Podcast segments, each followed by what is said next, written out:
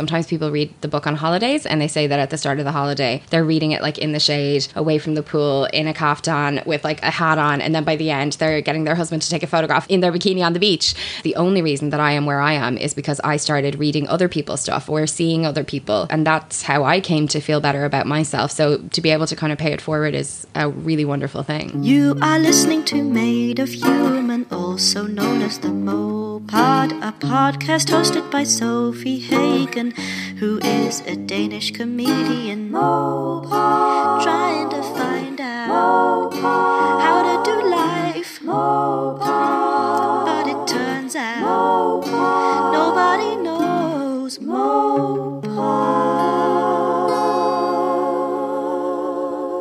Hello, I am still talking to you in quite a low voice because um, this intro is recorded only a few minutes after the intro from last week was recorded because I do them in bulk, otherwise, I would never get it done. So I'm still in my Edinburgh flat uh, at the end of the Edinburgh Festival.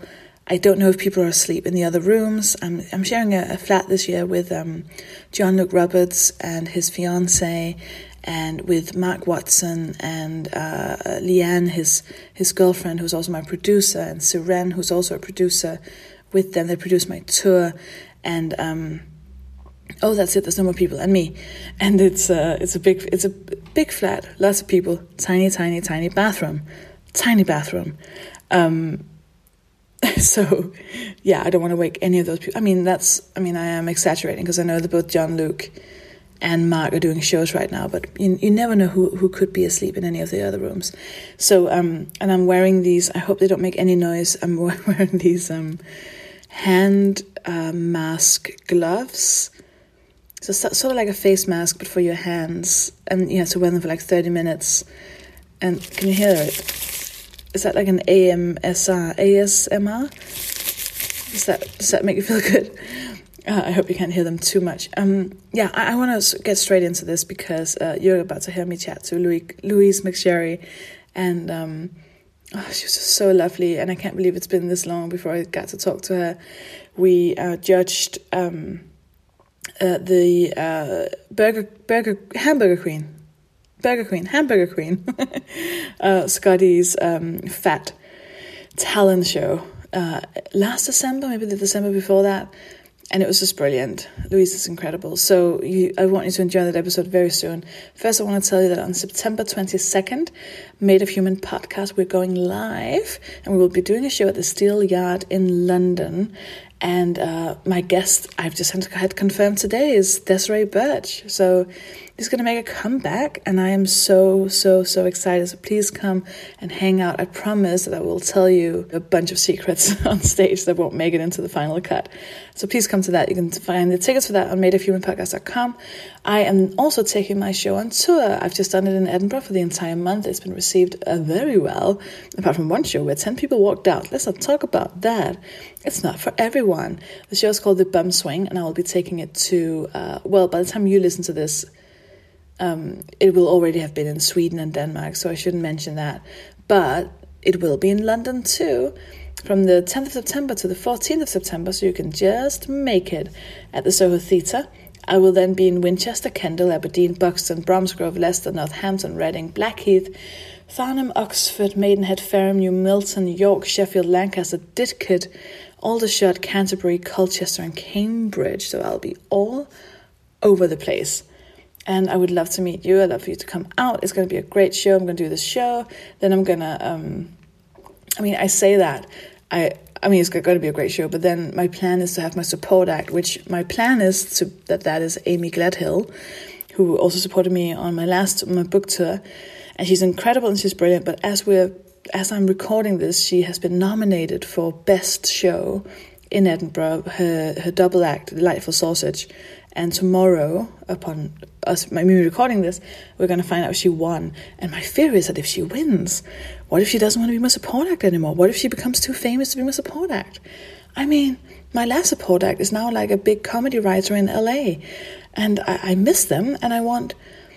I don't want to lose Amy to fame because she's so great, but I also know she's amazing. So maybe she will get way too famous before the tour even starts. So but as it looks right now, she will be my my tour support act, and we will be uh, after we've done after I've done my show. We're just gonna hang, just have some fun for an hour. So we're gonna do some new material, some new jokes, and make like the second half of the show really fun. So you're gonna get a full night's uh, worth uh, with me and Amy, or maybe maybe some some maybe I'll find someone who's really untalented so that they'll never leave me. Is that a way of doing it? Oh, do you remember when I said this was going to be short? It's not, is it? Now, please enjoy my conversation with the incredible Louise McSharry.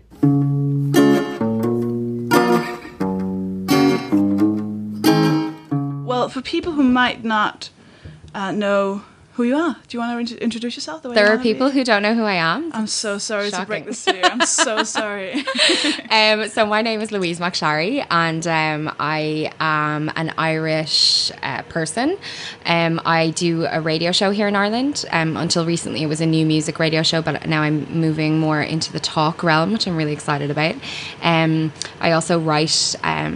I write for various kind of papers. I've done some beauty writing. Used to have a beauty column. Um, I wrote a book called Fat Chance, which is kind of about my my life, um, and then also has a lot of fat stuff in it as well. Um, and I'm a fat person. That's the other thing. Amazing. I think that's everything. I have two kids. I'm exhausted. Uh, we're recording this in my hotel room in Dublin, Yeah. and we have the window open because it's the most, the hardest day in the world. yeah, but you've got to be so grateful not to be in London because Oh my god, so grateful. it sounds like the city is literally melting. It's horrible. But my where I live weirdly is kind of tucked away, so my my flat is really just chilled and nice, Ah. which is going to be horrible in winter. yeah. but uh, yeah, it's just to explain any kind of background. Also, the hotel is being renovated, but so there's like a background noise, but I think that's okay. Atmos, atmosphere. so where are we at this current moment when we're talking to you now? Where do we meet you? Like where are you at in your life, career-wise, emotionally? Hmm. Like right now, where are you? So I am on maternity leave technically at the moment. Um, I had a baby eight weeks ago. Um, his name is Ted, and I have a an older son who is he'll be three in October. So at, currently at this very moment, my life is really kind of consumed by them, um, which is kind of hard for me because I really love my work and I don't really enjoy being away from it. So I'm still doing kind of little bits and pieces. Um, and I'm looking forward to going back to work. But uh, I'm also very grateful for my little angel baby Ted, who is really laid back and good. My older son is um, crazy is probably too much. Probably probably the wrong word to use actually. Um, but he's uh, he's full on. He's a high energy kid. Um, so I'm doing a lot of stuff with them. Um, I, I'm emotionally, I'm in a pretty good place. Um, after I had my older son, I had a really hard time. I wasn't officially diagnosed with postnatal depression, but I think looking back and having this experience now, I feel like, oh yeah, definitely there was something going on there. I didn't really feel good for about a year after I had him. Um, but I think after you have a baby, the first time, it's always really tough because the, the change in your life is just so dramatic. It's it's really hard to cope with, especially I think if you're someone who had a very busy and full life before you had a baby. And I mean, who doesn't? But you know what I mean. If you have like a big career or whatever, um, it can feel very weird to go from making decisions only for yourself to rarely getting to make decisions for yourself and only making decisions for your your your baby or whatever. It took me a while to adjust to that, but this time I'm I'm really enjoying it. So I'm feeling really grateful. The I find it so fascinating to me. sounds weird meeting children, uh, but like I just spent a few days with my best friend's child. He's three now, Yeah. and I I so see. I realized how I was raised. Uh huh. Like the years where you know you don't remember much from, just by how I instinctively want to speak to him. Mm-hmm. Like every time he moved, I would automatically cover all like table corners with my hand Yeah. just in case he ran into them. Yeah. And I was like, wow, I must have been raised like my mom must have just been like. Well, I know she was very like, be careful, be careful, be Yeah. careful all the time. But my friend is the opposite. She's like, get your hand off the table. Yeah. You don't want to raise him with having the anxiety of running into tables. Yeah, I'm probably I'm probably more like your friend. I think I'm quite relaxed. Um, my mother, though, I, I have kind of a funny background family situation. Uh, I'm adopted by my aunt and uncle. It's not funny, haha. Or really that funny strange, but it's an unusual one. Um, so my aunt and uncle adopted me when I was seven, and uh, so when I say my mom, I'm usually talking about my biologically my aunt, um, and she is like we make fun of her all the time. She's like danger is everywhere, like everything is a potential death. So when she's around the kids, it's like yeah, they are I mean, they they don't really get to move on their own because she's like holding on to them so tightly.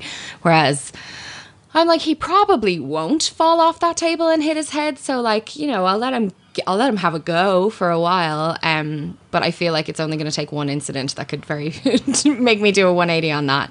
Um, but yeah, yeah, it's funny that you say that because I wonder what that says about how my biological parents were with me when I was very small. Yeah. How much? What what happens? Seven is a is well again not fun, not a fun age, but yeah. A, an unusual age. An unusual age. Yeah. Um, so my dad, my biological dad, died when I was three of bowel cancer, um, or as a result of bowel cancer, and um, my biological mom was an alcoholic. Um, and yeah, that was that's really the story. She drank really badly, quite heavily. Um, she, she was she was definitely drinking problematically before he died, and then obviously things got worse. And then she decided then when I was seven that we would move from Ireland to America, which is why I have kind of a mixed up accent. Um, we moved to Chicago, um, and then things just deteriorated really quickly. Like all kind of grip she had on keeping things organized at all went. Like I think in Ireland she had a, quite a, a a firm support structure. You know, my grandparents on both sides were here. My granny on on my mom's side, and my grandparents on my my biological dad's side. Um, aunts, uncles, neighbors, like everybody was aware that there were risks, you know, and uh, kind of kept a really tight eye on us. And you know, I spent we would have spent a lot of time in other people's houses as a as a small child. Um, and then when we went to Chicago, I had two uncles and. Uh, and my uncle's wife were there, but other than that, there was no one. Um, and so she very quickly kind of made the wrong friends and got in with the wrong crowd. And so we moved over there in November. And in theory, we were supposed to be going on to LA, but my uncle managed to convince her that that wasn't a good idea, that she should stay where we at least had some family. Um, and then by the following May, we were. Well, she in the end she's kind of surrendered custody of us, and my aunt and uncle took us in, and they were 25 and 26. wow. It's like eh, when I think about that now, it's just so bonkers. Yeah. Um, you Did know, they have was- kids of their own? No, they had no kids, and it was me and my brother. Um, we were seven, and Andrew had just turned five, I think. My brother, I was seven, and he had just turned five. So they got these two fully formed, not like cute little babies who they could, you know, malleable children who they could make their own, like two fully formed children with, you know, notions of their own overnight. And they weren't you know they had the kind of budgets that you have when you're 25 and 26 and they had to pay for two children all of a sudden. And yeah it was a hard transition. At the time i wasn't very concerned about their transition. I was more concerned about my transition. I think that's fair. um, but yeah it was it was pretty crazy. Um, and as i get older i always think that like just i can't even imagine what it was like for them. Yeah. Do you have how many memories? Do you have memories from before you were seven? Yeah, I do. I do. Um, I don't really remember my dad. I have like little flashes, but then I think it's hard to know sometimes what memories are real and what you've kind of constructed. But I have things in my head, you know, um, like uh, the last. I feel like I feel like I remember the last Christmas morning we had together. I don't know if I actually do, but um, I feel like I do. Uh, but I have lots of really vivid like memories of my mom because I I definitely took on a more adult role. Um, like I w- was pouring her drink down the sink. I was lying for her. I was taking care of my brother. I was doing all that stuff. Um, and you know, from like five and six, which now breaks my heart because, especially w- since I've had my own children, um, you know, I think as they get older and as they get to be the ages that I was when I when I remember the things that I was doing, it's it's it's kind of hard to. I think it will be hard to to deal with. But yeah, I I remember a lot. I remember a lot. You know, she she would do. She also has. Well, she she's died now. She died uh, two years ago, but she had bipolar depression, but it was undiagnosed at the time. So she would have had really high highs and really low lows, and she would do things like. Um, like one time she was like we're going to london for the weekend you and me. I'm going to show you all the historical sites and we went and we had the, the most amazing time.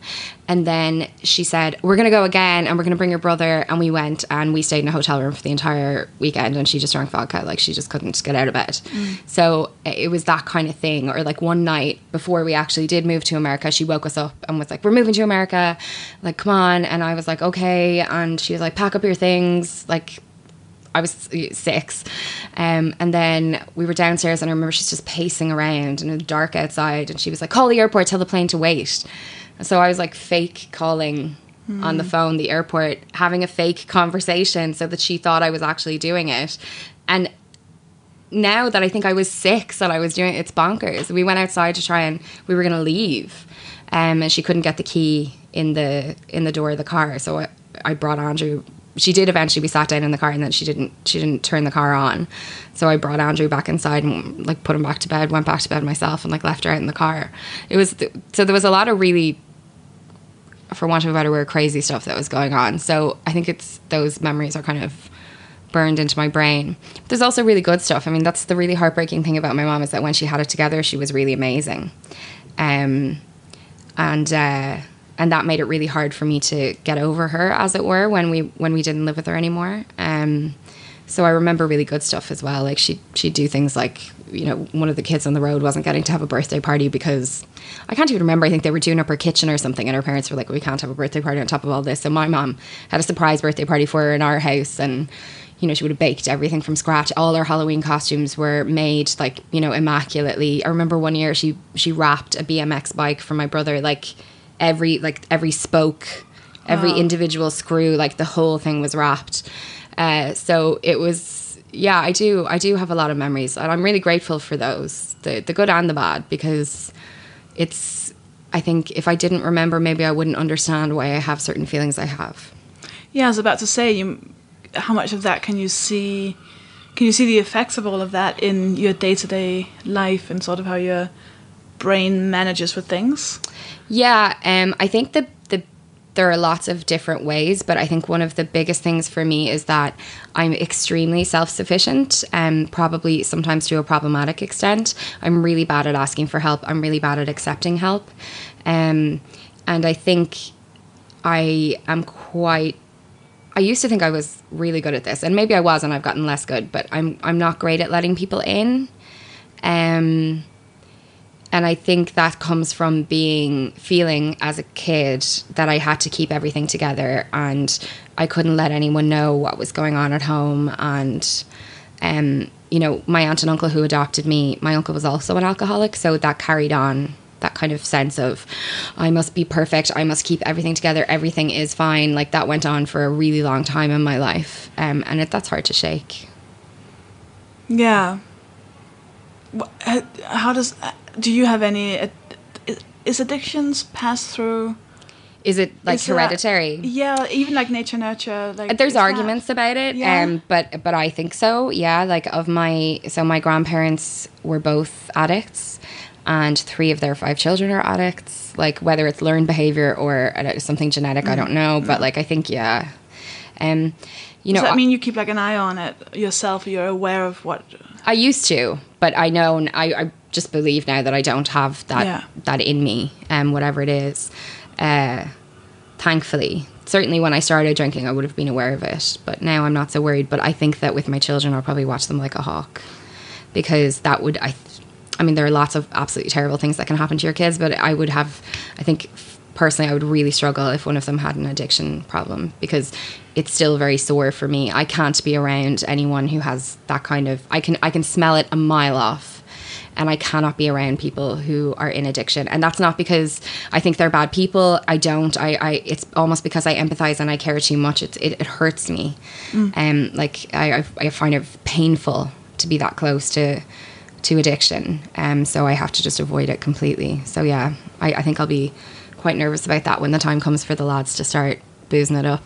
Oh god, that, that'll, that'll, that's time. yeah. That's time. Yeah, I've got a while. I've got a few years anyway. They started me young here in Ireland. So is it uh so how did you end up well not end up sounds like it's over but uh your career which is you know in the public eye Mm-hmm. there's always it's always a strange way to live? Is that just because things in your life have just always been unusual, so you're attracted to the? I think I was just really desperate for attention um, initially. Uh, I I actually feel like maybe I've gotten enough attention now. I'm like, you know, I'm 36. I feel like I might have reached my satisfaction level, but I think I just never felt. Um, so I, after my my mom would have been like extremely loving and really demonstrative and my biological mom and we you know we would have been told that she loved us like a million times a day. And my adoptive parents are not like that. Um so I think I found that really hard and I always felt like there was something missing. I wasn't sure that they loved me. I wasn't sure that I was important. I didn't feel important or cared about um in the way that I felt like I should. Um now as I've gotten older like I, my parents absolutely love me. And you know my dad has my kids right now and he has taken the morning off work to mind them. One of them puked on him. He's fine. He doesn't care. Like he you know he loves us. No doubt about it. But I as a kid I didn't necessarily feel that. And we never had the right clothes and we never had you know I was always also you know I always felt like I was fat even though looking back at photographs I wasn't, uh, but I felt like I was because people told me I was. Um, and so I always felt like there was a problem with me. And I think I was, I, I always felt like if I just got enough attention, all of that would go away. So I always kind of wanted a, a career that was a bit public. Um, and, uh, yeah, but radio is a, is a true love of mine as well. Like I, I really love radio as a craft. Um, so there's more to it there, but I think, yeah, initially I was thinking about media and, you know, I wanted to be an actress as well. I wanted to be the president. I wanted to be everything um, when I was younger, but I think it was mostly about attention.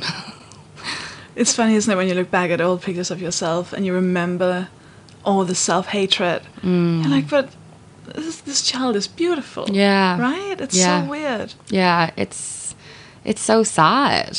Yeah. I mean, it makes me really sad because um I was beautiful, you know, and the thing about me is growing up, I think I did feel like I had a good face, but I always just felt like if my body was just better, if I was just thinner, like I can't remember really there ever being a time that I didn't feel like my body was a problem. Um, and yeah, to look at photographs of myself where I'm perfectly fine and like a perfectly normal size and know that at the time, and I mean really young, like 10, 11, 9, like, and eight to know at the time that I felt like I was, you know, you know, just grossly, uh, you know, magnificently fat, and that that was a problem. Now I don't have a problem with that, but at the time, to feel like that was a really big problem, um, yeah, it's heartbreaking. And it, what really makes me sad is that I know that there are still children who are being raised that way and who are being taught that you know being fat is a really bad thing, and like it's the most important thing in the world to keep your body slim. Um, oh, it makes me itchy just even thinking about it. Yeah, and I think it's almost not focused on enough when people do discuss body image and fatness and stuff mm. that we you know, I think people like people who are against fat acceptance or whatever. Mm-hmm. I think they don't. It's like they only think about it as us. Like they don't want you and me to be mm-hmm. happy with our bodies. Mm-hmm. They don't think about how this is kids down to the age of three. Yeah. And who can, who who can, who can justify teaching children that? you know? There's not enough talk about how it affects them. No i think you're right. I think you're right. I've actually never thought about it that way. But who can justify it? I mean it's it's it's horrible.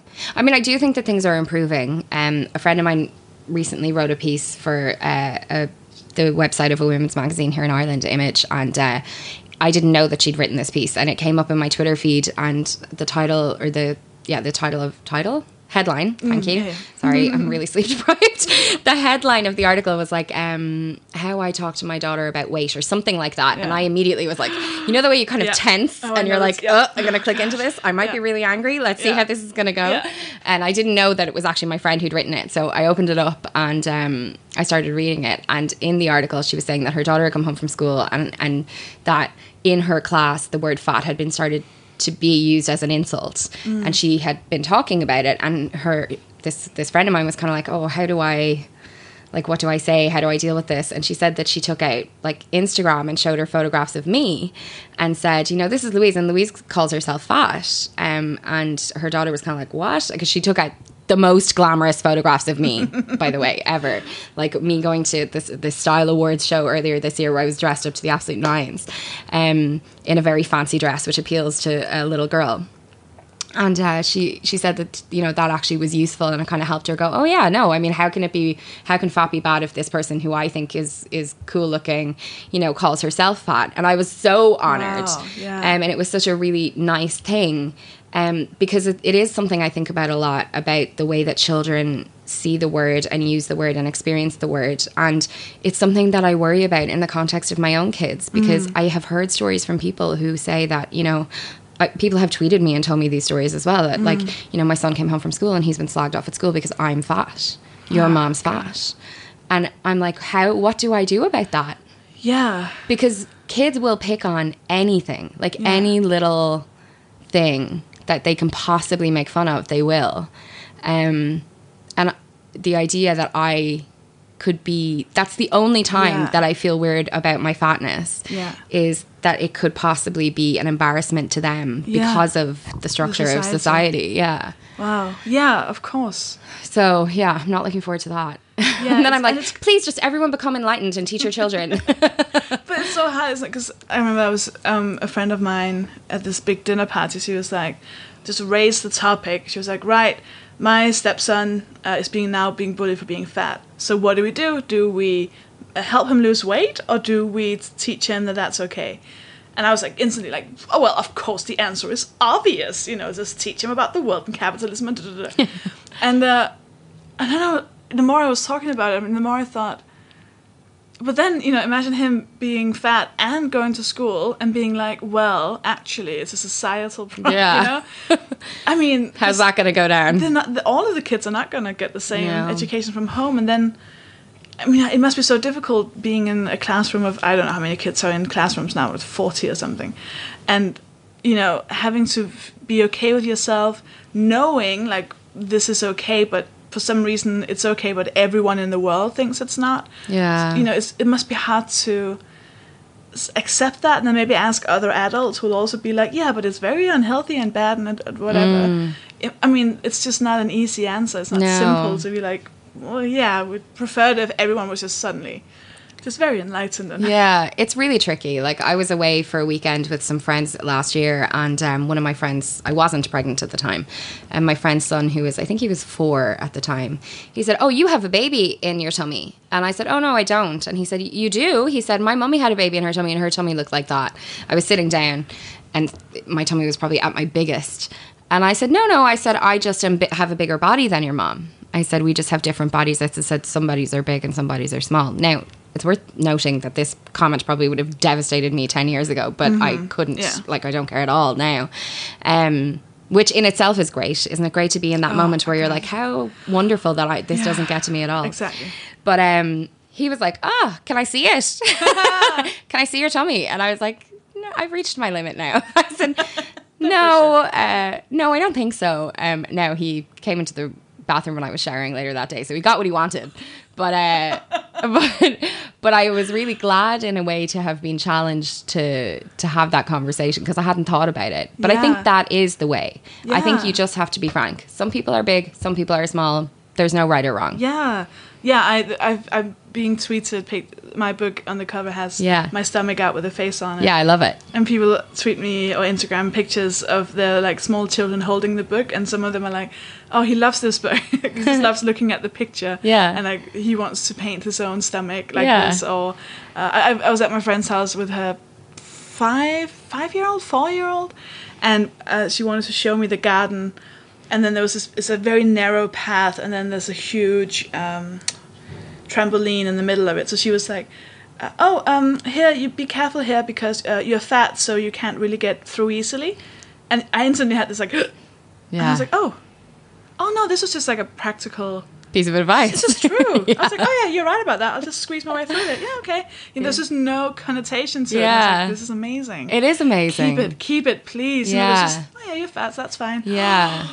Whoa. Yeah. keep this child safe. Yeah, try and keep things neutral. Um, I think that's my initial plan, but I will have to, you know, eventually you do have to confront the fact that there are many people in the world who have a problem with this. God, so many. How But did you find they're wrong and we're right. Yeah. Oh yeah, definitely. Um, I found it great. I found it great. Um, it's funny because I haven't actually read the section of my book that's about fatness um, in a really long time, and I wonder because I feel like I was still it was still quite early in my kind of journey, for want of a better word, um, to you know fat positivity. Um, in fact, I probably called it body positivity at the time, which will show you. We've all we've all been there. well, in fairness, body positivity is just warping more and more with every passing day.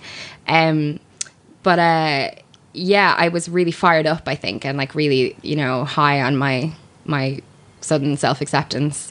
Um, so I found it really good, and to be honest, it has been probably the most rewarding stuff that I've written. Um, because I, I hear from women all the time who found it really useful. Like my favorite is sometimes people read the book on holidays and they say that at the start of the holiday they're reading it like in the shade, away from the pool, in a kaftan with like a hat on, and then by the end they're getting their husband to take a photograph of them on in their bikini on the beach. And that to me is like, yeah, Yeah. I, that's the most beautiful thing ever. I love it so much. Um, I love hearing that. Um, it's it's and and the reason that I love it is because the only reason that I am where I am is because I started reading other people's stuff or seeing other people who made themselves visible um, and who talked about this stuff. And that's how I came to feel better about myself. So to be able to kind of pay it forward is a really wonderful thing. Isn't it? Just getting Yeah. tagged. Like it's, it's just a whole other. Th- it's just a whole other thing. Like there's nothing that compares to people saying because you know in your own mind how big it is to suddenly Yeah. realize you're okay. Yeah. Like it's huge. and how bad it is before you get to that point. Yeah. That's it for me. Like I think about how just miserable I was all the time. Yeah. Like I mean, I said I remember saying to my husband a couple of years ago when I was probably I don't know, maybe 6 months into deciding that I wasn't going to hate my body anymore. Um that I I was like we were getting ready for a night out and I said, "Do you remember how I used to have meltdowns all the time when I was getting dressed to go out, like standing in front of the mirror, trying on 17,000 outfits, getting more stressed, getting more upset. And by the time we went out, I didn't even want to go and I was really miserable. And he was like, Yeah. And I was like, I haven't done that in so long. That in itself, like it's it's literally liberating. It's like liberation from a misery that has been placed upon you by other people that doesn't belong to you and shouldn't belong to you. And getting rid of it is the best thing ever. So yeah, to be able to to know that you're helping someone get there is is the best. It's amazing. How? Yeah. I mean, I'm I'm asked this question all the time, and I hate it. So I'm gonna ask you: uh, Was there a pivotal moment? Was there a moment when you realized, oh, whoa, whoa hold on? Yeah, um, for me it was I it was I had cancer, um, and uh, in the lead up to being diagnosed with cancer, I was sick for nine months, like well more than nine months, but in my head it's a, I can mark a nine month period that I remember not being right, and when I started going to the doctor, it took me nine months to be diagnosed, and during that time because they couldn't figure out what was wrong with me at some point i was like well it's obviously just because i'm fat. And if i just got fit then i'd be fine. I would have energy again and i would feel better. So i started seeing a personal trainer and going to a personal trainer. And people kept saying to me and also like not eating carbs. So i was losing a lot of weight and people kept saying to me, "Oh my god, you must feel so great." And I was like, "No, I feel fucking awful. Um, I feel terrible. I'm not getting any of these so-called endorphins that you're supposed to get after exercise." Well, because I had stage three cancer, like I had Hodgkin's lymphoma, I was really, really sick, and so the weight continued to fall off me, but not because I was exercising. I, my appetite completely went. I wasn't eating at all, um, and right before I was diagnosed, I was I, I would eat. I mean, really very little. Um, you know, I might have like I'd get, be given say a sandwich in a restaurant with some chips, and I would eat like maybe a quarter of the sandwich and like two chips, and I I couldn't physically eat anymore.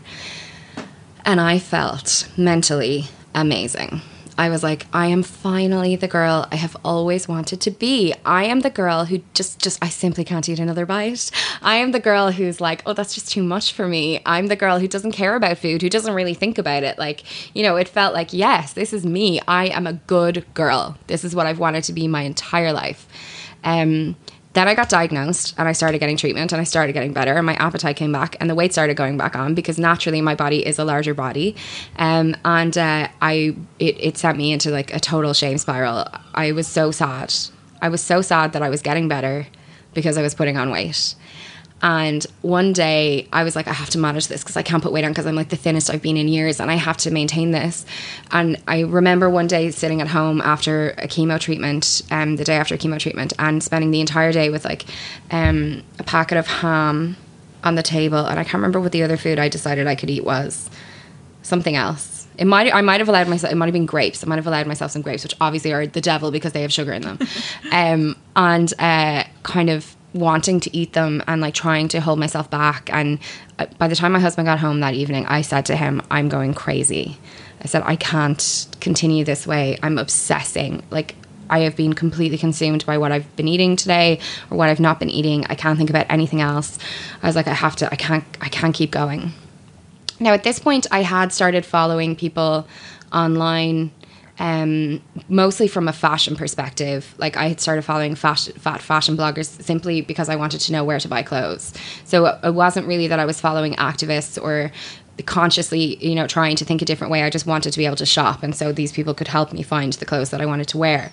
Um, but the messages were there, so they, you know, they were kind of fizzling away. I think in the back of my head. Um, but I just made a decision then after that day that I wasn't going to think about this until I got better. I was like, you cannot go through six months of chemotherapy and like living with cancer and all the rest, and also not allow yourself to eat. So you need to just let this go for now, and you'll deal with it. You can lose the weight after you're better. But then through chemo and while my body was getting better, um, I just developed this new appreciation for it, and it started to occur to me that my body was more than a clothes horse, and that it was worth more than what it looked like, and that it had a purpose. And you know, I started to realize through meeting people who were much sicker than me that, like, wow, actually, it's incredible that I had stage three cancer and I was still going to work every day. You know, I am going through chemo and I'm really not having any complications because my body is just doing really well. And, um, you know, I am cycling sometimes to my appointments. I'm walking to my appointments, and there are women who I'm sharing a room with while we get chemo who like can't sweep the floor at home and are devastated about it because they just want to feel useful. And when I was confronted by different varying levels of illness and ability in the context of cancer, um, I just kind of had to cop onto myself really and just like it just seemed so stupid to be worrying about what what my body looked like when clearly its value at that time was in keeping me alive. So I want to. I, am always. I try to be really careful about this because I don't want to sound ableist. Um, you know, but but for me, it really was that was the kind of big reveal moment for me. And so then I started listening more carefully to people who had fat positive messages. Um, and uh, then the more I read and the more I thought about it, the more angry I got that I had spent so long and I had wasted so much time being upset and being sad and blaming myself and blaming my body for every failure that I ever encountered in my entire life, whether it was not getting a job or whether it was not fitting into something, like whether it was about my body or it wasn't about my body, everything was blamed on it. Um, and I guess I just really liked not hating myself all the time, and so it stuck. And then I became an evangelist. And I just had to tell everybody you don't actually have to be miserable. Like, there is another way. I think there's so much to say in. So much of the discourse is, you know, I hate my body, I hate the way it looks. No, you look amazing, all bodies look amazing. And I think as I was, I'm still working on the pitch for a second book, and it's so hard. But one of the things I was really becoming obsessed with was the idea of like what if you removed looks Mm. and it was just everything else even just the way your body feels Mm-hmm. Yeah. or smells or Yeah. tastes or the things your body does or doesn't do or i mean just all these things that we just forget or Mm-hmm. just don't ever focus on but it's so many things then even if you look outside of your body everything you are and everything you do and everything you have experienced and your values and your thoughts and your creative sides and like the way you look is such a tiny tiny tiny tiny tiny percentage of everything you are as a person but it gets 90% of your Yeah. attention and I, I had I mean I'm not I'm not gonna compa- I'm not comparing this to cancer but I had a bit of a backache Yeah.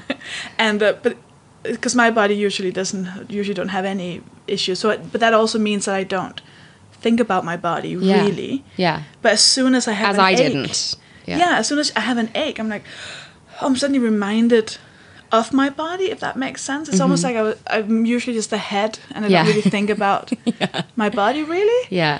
Apart from maybe how it looks. Yeah. But then you know, in a positive way. But then being like having to go and see a physio and having someone tell me to do these stretches and then having to do the stretches, it just kind of reminds you that oh my god. Yeah. my the body is incredible and I also I also get your fear of sounding ableist. I think it's more like a gratefulness or like a Yeah. awareness really just of what the body is. Yeah, yeah. I think that's really interesting because I've been thinking a lot about that too. Because I think sometimes people feel alienated by um, the fat positive movement or definitely the body positive movement because um, they feel like, oh, but I don't love my body and I don't love how it looks. And, you know, I think it's more important to be like that's okay. Like i don't love how my body looks all the time either. Like i don't look in the mirror. I'm not one of these people who stands naked in front of the mirror and like rubs it and is like oh it's so beautiful. I'd love to feel that way. I don't but i feel like it's fine. I, it's i feel neutral about it. It is what it is. I it has it has been through a lot. It has given birth to two children. It has been through cancer. It has you know it, it is what it is. Like it's just not a factor for me anymore. Um but for me it's more about um, being treated like a valuable person uh, and that not being compromised because i have a larger body. Um, but also sorry i don't even know if that made sense but but also um, it's funny what you were saying there about all the all the various things like how your body feels or whatever because i was in the park the other day and actually it's the same child who asked me if he could see my tummy came over and uh, he was like when did you get here? And i said oh I, I got here a couple of minutes ago. And he just lay down on top of me like fully lay down on, on my full the full length of my body almost. He's he's six now so he's tall enough um, and he was just lying there and he had his, his hands behind his head and he closed his eyes and my friends were laughing and I was like look this is what happens when your body is basically feels like a massive squashy pillow like I am very comfortable I love this kid. yeah, I know he's great. I was like, I am very comfortable, and I and I feel it when I carry my baby in a, a I carry him in a wrap sometimes, um, where he's kind of wrapped against my body, and I'm like, how lovely. Like I have large boobs, and they're very squashy and soft, and I'm like, how nice that he has that to kind of snuggle into, and you know. And yes, all of those things are important, and we just totally ignore them. Like, you know, my, I'm a great cat bed. I function really well in any kind of snuggle situation. And sorry, I don't think that a very angular body would be as comfortable. You know, and these things, you know, the, they are of value, and we just totally ignore that. I think you're so right. Yeah, my, my big realization was when uh, I read it was just a book, and one of the characters was fat, but it wasn't like a thing. And then one of the characters. there are books like that. I know, I know, I know. And one of the characters has sex with another character, but the way that was described was um, something something. He felt the weight on top of him with something like great lust or something. And I was, I had to like put the book away and just sit and stare into, into the wall for like fifteen minutes because I was like, oh yeah, you can feel the weight. Like every time I'd had sex, which is a lot, not bragging. it's not that much. I want more. Anyways. Uh, it was just this. Oh, of course, everyone they've been able to feel me as mm. well, mm-hmm. and smell and all these other things. And in my head, every single time, I'd just been thinking of how does this look? How does this ankle look? How does this mm. ankle look? Does this? Can you feel my d- double chin? Can you, you know, what about my arms flapping or whatever? Mm. Where it, there's so many other senses to sex and Everything. connection and Yeah. everything. And I was just, oh yeah, Yeah. Imagine that your whole life without ever thinking that. Oh yeah, there are more senses to Yeah. experiencing my body. Yeah, it's it's it's funny the the idea of uh, opening up or expanding the way we think about our bodies, or even just letting go completely, as you suggested, of the looks factor. Like how liberating that would be, and how different we all would feel. I- It's it's just so infuriating that we have become the kind of society that we are. Yeah. and that our values are so fucked up you know when it comes to our bodies. Um i do i do feel optimistic though. Um like i think things are pretty shit but i think that they are improving. Um slowly but surely and i'm grateful Yeah. for that. Like i'm i'm not hopeful for my lifetime but i would think that hopefully maybe in my kids lifetime or whatever um it'll be a little bit easier um but then shit things happen and I'm like everything's fucked forever. I think what really encourages me at the moment is how many thin allies I'm encountering, and not just you know people who are like liking my photos, but people who are actively bringing like there's so many dietitians and nutritionists Yeah. and uh, like food influencers, like people who are thin and who a lot of people just look up to. Who and the people who look up to them would never, ever, ever, ever follow me or listen to anything I had to say because just no. Yeah. But then suddenly they have a doctor and like people who they whose opinion they believe is the right opinion who suddenly go in and go like this is bullshit and Mm-hmm. Yeah. it is oh i mean Yeah. it's almost the people i love following the most because i'm just like looking at all their posts knowing who sees their posts and like knowing how people will react to it and they deal with all the anger people slagging them off and yeah. and it feels like it feels like we can just kind of le- just lean back a bit Yeah. Take a breath. oh, okay, thank you for dealing with that for us. Yeah. as soon as these people are ready to start, you know, diving more into it, then we can take over and just be like, here's a nice picture. Yeah. You can look amazing, read our books. But A hundred there does need to have, there, there needs to be someone to bring people from that, that side over to us because then otherwise there's a gap where they would never even consider. Yeah. And I think sometimes that kind of thing can be, uh, people could complain about that, and they complain about it with men and women as well when you're talking about sexism um, or inequality, where people are like, oh, yeah, they'll listen to the man, but they won't listen to the woman. And, like, yes, of course, that's Yeah. frustrating, but if they end up listening to the woman, I don't Yeah. really care how they get there. Yeah.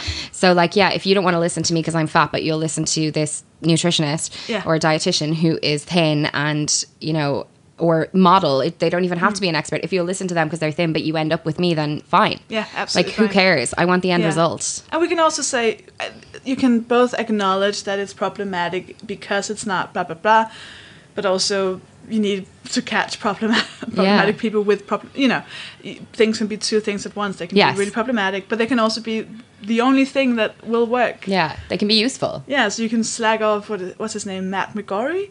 Oh yeah, You know the guy from woke bae. Oh yeah, Yeah. yeah. 'Cause he's, oh, you can be like, wow, okay, you're really. But also, you know, he recommended his millions. I don't know, probably not a million. His many followers to read Linda Bacon's uh, Health at Every Size. You're like, Yeah. brilliant. Yeah, Thank you. yeah. Thank I'm you not so gonna much. look a gift horse in the mouth. Yeah. I don't think I've ever used that expression so appropriately before in my entire it. life. Have you not? Oh, it's good. But I'm into it. Look, I don't even know how to. Ex- you know, you like you understand what it means, obviously. We only within this very specific. Like next time someone uses it, I'll be like, like Matt McGorry. Is that what you're talking about? Well, now that I'm thinking about it, I've never thought about it before. It's actually really weird because what does it mean? So, the, do the gifts come out of the horse's mouth and then you don't look directly? I don't know what that. Like, I don't understand. it means I'm not going to be ungrateful for someone giving me something. But where are the where are the gifts coming from? Why am I looking? Why am I not Irish looking at its mouth? it just no, it's no, like I think it's like English speaking like world. Look. I'm gonna Google that. Yeah, please do. Yeah, I'm gonna Google that. I'm very excited about having learned a new thing. Uh, so, a question I always ask on the podcast is, um, what would you most uh, want for me to ask you? Oh, I've heard I have heard you ask other people this question, and I'm always like, that's really hard, and then I didn't think about it before I got here. Just, you know, I'm imagining the things I've I've I've asked you have been some of the things you've usually answered, and maybe there's a Um, thing where you're like, oh, actually, this would be really. Um, well, I know what I always like to say. Oh, yeah. And what I always like to say is that um, I think, and I think it's the reason that this podcast is so great, that the most valuable thing we have as human beings is our experience, and that if we can share it, it can be, it is the most empowering thing ever. Because the the minute that you hear an experience or a challenge or something that you you is going on with you, kind of said by someone else, you feel less alone and you feel more able to deal with it. So I think that everybody who is comfortable doing so and feels able to and feels safe doing so should share their experiences. So that's why I, because people always say, "Oh, you're so real, you're so honest." That sounds like a brag, but I didn't mean it to. But I'm like, yeah, because it's easy for me to be. It's who I like. I'm an open book. That's just naturally who I am, and I do think it's really useful. So, um, you know, sometimes on Instagram, particularly around motherhood, um, people, you know, the the Instagram mums can be a bit perfect. Um, and I just don't believe it. Um, and I am not that. So I speak quite openly about like the various challenges of motherhood. I also, you know, express my gratitude and, you know, you, how much I love my kids and all the rest. But there are some people who'll be like, "Oh my god, you complain so much," and and I'm like, "No, no, no. This isn't like this is reality." And I hear from women all the time who are like, "Thank God, I'm having like yesterday. I had a really bad day with my toddler." And they're like, I had a really bad day too. You know, I my daughter pooped through three layers of clothes, and I had a change of clothes for her, but I didn't have a change of clothes for me, so I had to walk home with poo all over my clothes. And she was having a tantrum, and this happened, and like you know, it, it- we feel less alone. I feel less alone because she's sharing with me. She feels less alone because I'm sharing with her. So I just think it's so important to be honest and open where you possibly can. Um, so I'm just really grateful to have the opportunity to do that here. Of course, you always, always, anytime, anytime. uh, it's uh, what was I going to say? I was I was sucked in by what you were saying. Um, I think there's something in the. Um, I forgot what I was going to say about it. Anyways, there's so much more to say. The poo distracted you. Sorry. Yeah, I was talking more about the poo. No, it is really. I mean, I'm I'm in that state of mind at the moment with, uh, like thinking about children, not, not having them, well, but uh, um, my my friend's child because I just spent three days with him, and Yeah. he's just like the most amazing child. But oh my god, it's so much. Like it must take it. And what I was thinking about it was like, wow, for that whole day looking after him, I was almost too distracted to really worry a lot about my own shit. Like it made all the other things kind of seem so much smaller. And it was just three days. Um, Yeah. there'll be mothers listening who are like, "Fuck you, fuck you to hell." but, um, uh, yeah, it just it, it was like something just seemed bigger, and it sort of sounded in the way you were talking about, like when cancer happened, and something was just like. And, and when you think about it, this whole body stuff, and I mean, a lot of things really can be so small or are so small really because it's Yeah. not really a thing you know it's something that people make up Yeah. so that we can buy some things but oh this is gonna sound so wanky but like what life is actually is Mm. it has nothing to do with how you look or Yeah. what you wear or any of those things Yeah, yeah. Yeah, and that I mean that is the thing about being around small kids, and particularly I think at that age, like my son is just coming up to three, they're taking everything in and they're trying to understand everything, and and it's seeing their minds develop makes you question your own mind and how your mind developed, as you said, and how you became the person that you are. But also, yeah, it's totally consuming. You don't have time. They're asking you seventeen thousand questions a minute. Like you do not have time to think about your own stuff. Which is why, by the way, I've been really bad at replying to emails recently. If anybody's listening, um, but you genuinely don't get a second, and and that is really rewarding. But it's also really difficult if you're someone who has other stuff going on in your life, um, and if you don't have a moment to think about yourself, like. I'm not a person who forgets to eat, Sofie. Uh, that may come as a surprise to you. Um, but I have days where like it's three o'clock and I haven't eaten, and I'm like, how the f- how did I allow that to happen? But it just happens because you don't have a second. It is all consuming. It's a crazy thing. But I think what I learned, I found that really hard to come to terms with, as I said the first time. But I think what I learned is that it's temporary, and it's like it's such a special time, and it will go. Um, but I know again there'll probably be someone who's having a really bad day with their toddler who hates their life right now who's like fuck you. I don't care. It's too long. Um, but but it's but it is temporary and it all passes and um, it's it is a very special thing to be part of this phase of, of a young person's a young person's life. So that leads perfectly into the last question that I always ask, which you may have had before.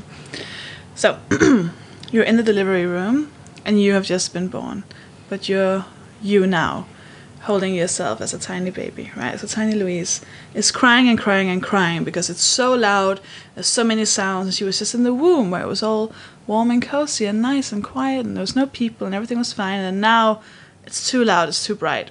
And she's looking at you like, what the fuck? Hmm. What is this? Is this what life is going to be? Is life just people shouting and lights and all of this? Is that what it's going to be like? And you know what the next 36 years of her life is going to be like. And there will be things that are lights and sounds, and it will be, there will be things that happen that are not that nice. But she's looking at you asking, what's life going to be? Hmm. It's not a time for you to give advice or tell her to do anything differently because you can't change anything but you can tell her what life will be like. What would you say to teeny tiny baby Louise? I would say things are going to get better then things are going to get worse and then things will get better forever Do you still need to be told that? No, which is really nice. I feel it's funny when you were asking that. I was thinking, Um, I think I have everything I want, and that's pretty amazing. Um, you know, I still have goals, I still have things I want to achieve, and all the rest. But if you'd asked me 10 years ago, what would you want? I think I have it all. Um, and that doesn't mean there won't be challenges, and like, you know, obviously I've been through some challenges since then or whatever, you know, cancer and the like. But um, I just feel like I have everything that I that I would like to have at this point in my life, and um, I can deal with anything that's coming, and that's pretty good. That's amazing. Thank you so much for doing this. Thank you. Where can people find all of your stuff? Fat Chance is Um, yeah, book. Fat Chance is the book. Um, uh, it's like on Amazon, Kindle, uh, and also independent booksellers. I think. Although actually, the last time I checked, it was sold out where I wanted.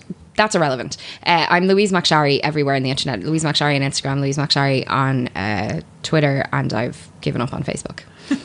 I am there, but I'm I never post. Cool. Thank you so much. Thank you. Thank you so much for listening. She is incredible. Now, if you want to hear her answer the final six or seven questions that I always ask my guests uh, after the main recording is over, questions like uh, Do you have an unpopular opinion? What's the most embarrassing thing you ever did? Uh, a recommendation for something? What's a life hack you have? then go to patreon.com forward slash mohpod, M-O-H-P-O-D, and sign up to be a patron. Then you have access and you can put in the RSS feed and then you can just have them in your um, podcast app. There's a way you can Google this. I don't know how to explain how to do it, but you can, and it's almost like getting an extra little podcast every Saturday. Isn't that fun? Uh, you can do that regardless of how much you pay, like a, from everything from a dollar to all of the dollars per episode. If you give $5 per episode, though, you become a friend of the podcast.